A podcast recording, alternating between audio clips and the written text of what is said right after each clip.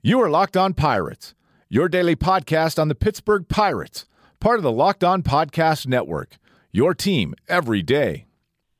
Hello again, everyone, and welcome back to Locked On Pirates, your Pittsburgh Pirates podcast of choice. My name is Jason Rollison. In addition to this podcast, you can find me on the pages of bucksdugout.com, piratesbreakdown.com, and curiously enough, lockedonpirates.com. And I'm happy to welcome in a colleague of mine at Bucks Dugout. His name is Alex Stumpf. He's coming to us live from rain-soaked PNC Park. And Alex, how are you doing today? I'm trying to dry off, but besides that, pretty good. All right, just a little little housekeeping before we get started. As you probably are aware, the Pirates got absolutely washed out tonight. And uh, Bill Brink of the Post Gazette is uh, saying on Twitter right now that everyone in the Pirates rotation is just going to be a bump back a day. So if you're a Chad Kuhl fan, you'll get another chance to watch him tomorrow. And then you'll have Nova, Musgrove, and Williams for the rest of the Diamondback series. So with that being said, Alex, uh, felt like a good time to jump on and and do an impromptu podcast, being that the Pirates suddenly had an off day. So, uh, first thing I want to talk to you about is the lineup today. And for the Walking Dead fans out there, do you remember that episode where Hershel uh, said when they were in the prison to Rick, he said, "We're going to have spaghetti Tuesdays. We're going to have it on Wednesdays." It's kind of what I felt like watching or taking a look at, rather the lineup for today. I thought this is a Sunday lineup on Wednesday, and it was Harrison leading off, followed by Meadows making his return from a bruised foot. Uh, starting Marte, David Freese at third, batting fourth. Elias Diaz, Osuna at first base, batting sixth. Then Mercer, and Sean Rodriguez, and of course Chad Kuhl. So, Alex, I think a lot of this might have been necessitated from Corey Dickerson, who had to go on family medical leave. We wish the best for him. Um, but what was your first thought when you saw that lineup today? Well, I know how Clint Hurdle thinks, so my immediate reaction was to check to see if uh, Sutter had big splits for right-left, and he in fact does against lefties. Uh, lefties are only hitting 215 or, weighted on base average of 215. Righties have a 380. Sean Rod is a guy who, despite all his shortcomings, has had success against left-handed pitchers this year, and Jose Osuna is the same way. So I wasn't too surprised whenever I saw so many uh, righties in the lineup, especially once uh, the revelation that Corey Dickerson was going to be taking some time away from the team. Hopefully, this isn't anything too seriously or anything too serious for him. But I actually didn't have that big an issue with the lineup as it was presented. Yeah, you know, it's funny because I, I wrote about this on Bucks Dugout yesterday when Austin Meadows missed his second consecutive game, and this was before we found out that it was actually due to that bruised foot uh, from a foul ball. But there are baseball reasons for some of this stuff. Um, yesterday with Meadows, again, before he found out he was injured, Polanco's starting to heat up. Hurdle might have wanted to get him sprung, and then um, some other reasons there. You can look at the post if you want to go through it. But today, like you said, uh, pretty pronounced left-right splits. And I know Sean Rodriguez gets a lot of the criticism. He's a lightning rod basically on the team right now. But I think, truthfully, the team knows now better late than never that Sean Rodriguez should not be counted on for any kind of regular playing time. Over the past two weeks, he's had only 12 plate appearances in parts of four games. So it's not as if he's playing a lot. So I'm with you. And I think that the lesson here is for Pirates fans to maybe not react so strongly when you first see the lineup. And then, you know, there are baseball reasons for some of this stuff. It's a, it's a funny thing. Yeah, I mean, the team's better if Sean Rodriguez can be that utility guy who, like he was in 2016.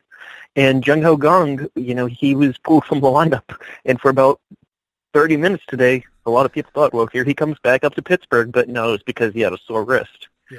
But it, this might be, you know, Sean Rod's last chance because Gong can't play the outfielder, but he can be outfield, but he can be that middle infield guy that basically that's what's keeping Sean Rod's job right now before they called up Frazier uh, this afternoon, he was the only other person who could play shortstop.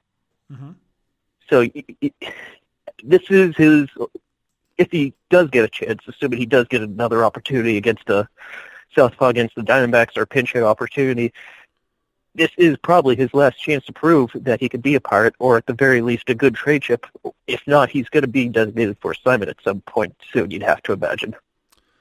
Alex is uh, right there with a segue because something else you wanted to talk about was a current look at some of the more well-known or well-established uh, Pirates trade ships and where their stock is right now.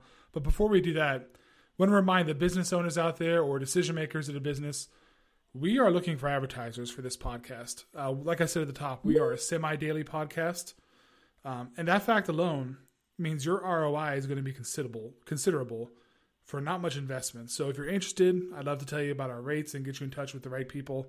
Um, so email me at jrollison, J R O L L I S O N, jroll is on, at gmail.com, or you can even get me on Twitter at jrollisonpgh. DMs are open, as the kids say. So you mentioned perhaps bumping up some trade stock for some folks, and I want to talk about four people in, in four people specifically and where their trade stock is right now. So I'm going to give you, I'm going to give you the name, Alex. You just give me your first initial burst of thought on their trade value. You ready? I'm ready. I, I don't know any of these names, so this is all genuine. Yes, this is this is legit. This is not the content factory for radio shows that you hear about where they make up content. No, this is real. We have integrity, God damn it. And here it comes. Josh Harrison, his trade value in your eyes. Uh, pretty good. You have to think that uh, the two option years that come with him, it, they might be a little pricey, but you know you have complete team control if you so choose to trade him after a bad year or cut him, I should say, after a bad year, you can. Uh, and the flexibility, especially at second or third base, there have to be some teams that would find that appealing. Uh, the most logical place at the beginning of the year that I thought he would have landed was the Mets. They've kind of fallen off, so I don't see them being buyers at the trade deadline. Maybe someone else gets injured, but I I wouldn't expect a legendary haul for him. But for a guy who has potentially two more years of team control, is providing league average offense, and has a good reputation as a defender, uh, there is value there. I think he could bring back something reasonably nice.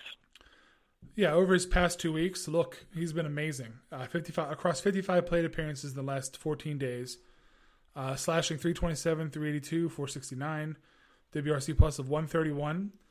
Again, striking out very, very little at 12.7%, walking a little less than he has been uh, before he got injured, and flashing a little bit of power, which makes me think like, you know, maybe he's showing some people that last year maybe not so much of a fluke, and maybe you can expect God, you know, God forbid, 15 home run type power. And I've always wondered like what those option years, and this is the same with Polanco, what what that does to a person's trade value, and we'll have to see how it plays out. Um, here's the next name for you, Alex. It is none other than Jordy Mercer, who is really, maybe, arguably, the Pirates' best offensive player over the past week and week, week to ten days. Yeah, I just tweeted that out uh, today. I don't have the numbers in front of me, but as memory serves, it's been a 321, 394, 500 slash line over the last month and change. So, I mean, we've always seen Jordy heat up around this time of the year, but, you know, once again, he's doing it again. Uh, defense has taken a big step down, but I think there are a couple teams that are going to be in the market for a shortstop.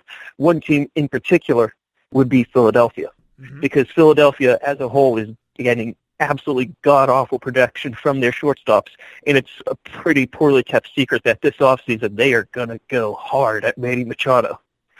So getting the guy who could be a rental piece, you know, shore up that middle infield for right now for a potential playoff spot wouldn't cost that much in terms of dollars and prospects, and you can still have that door open for Manny Machado. I think that trade makes a lot of sense if the Pirates do end up selling. It does, and uh, you know Mercer. It seems like this is his ultimate destiny with the Pirates, right? I mean, he's not.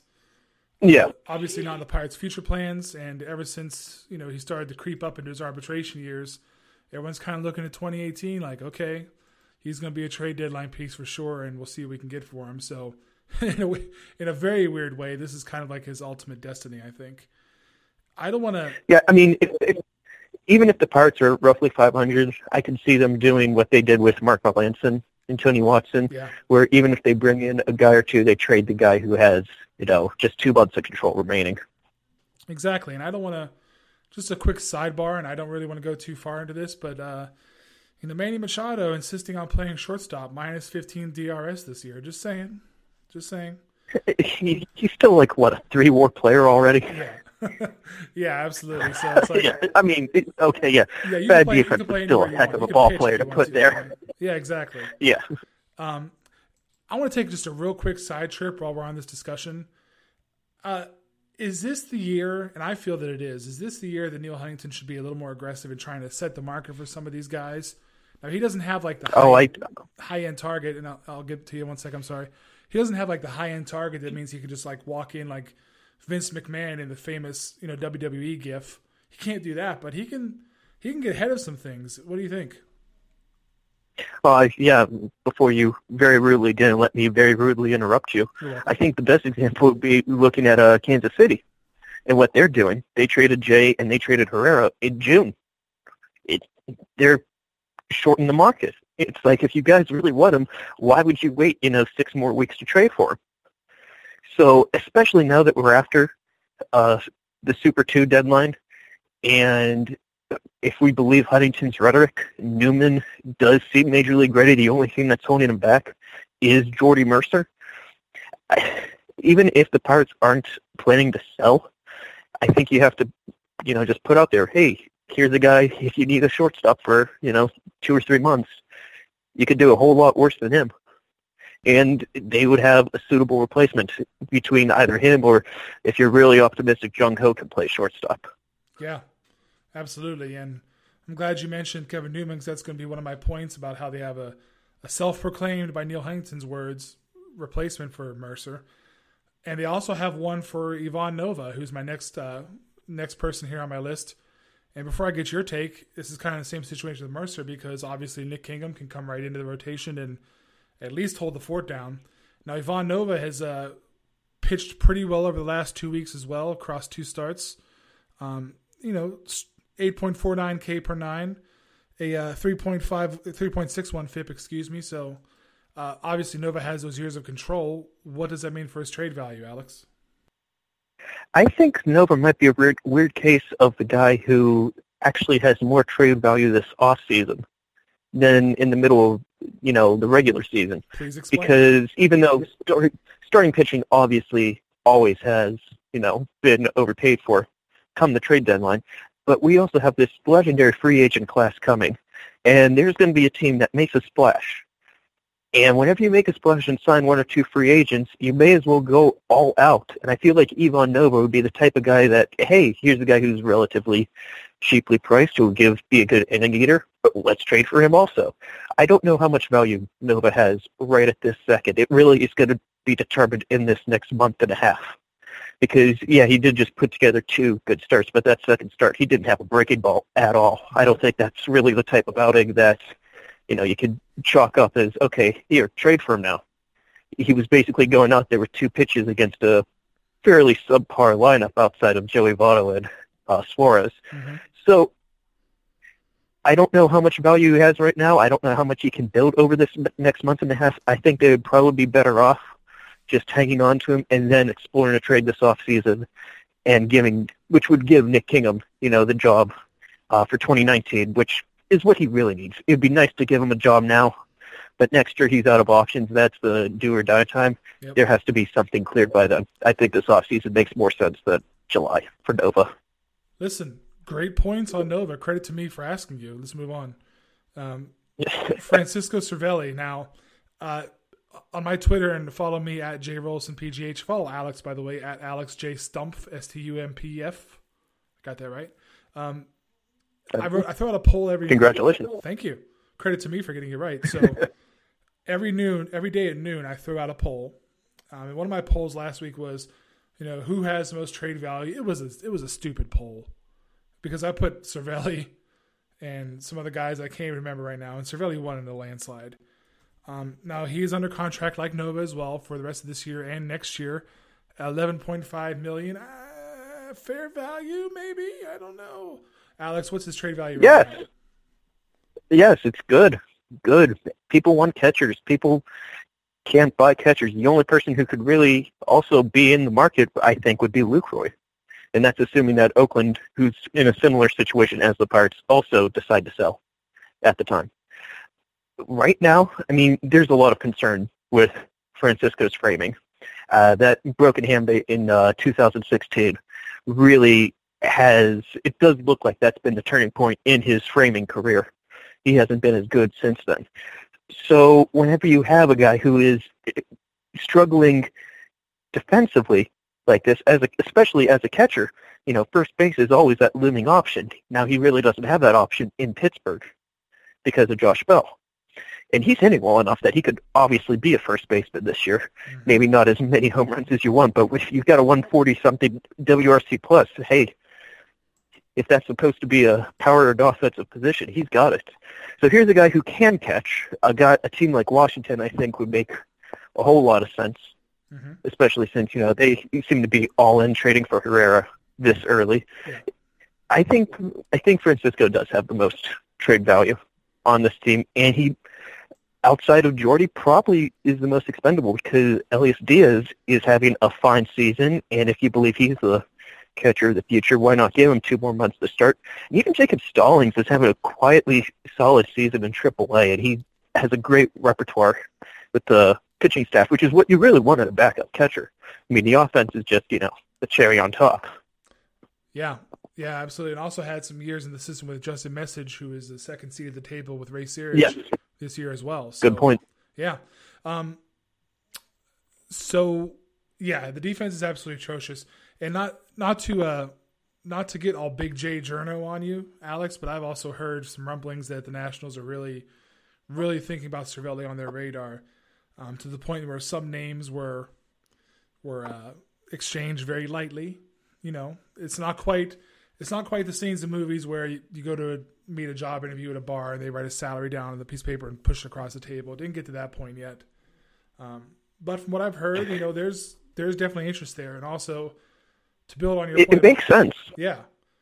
And to build on your point about first base, they can also look to the American League and see if someone wants to DH part time, DH in part time as well.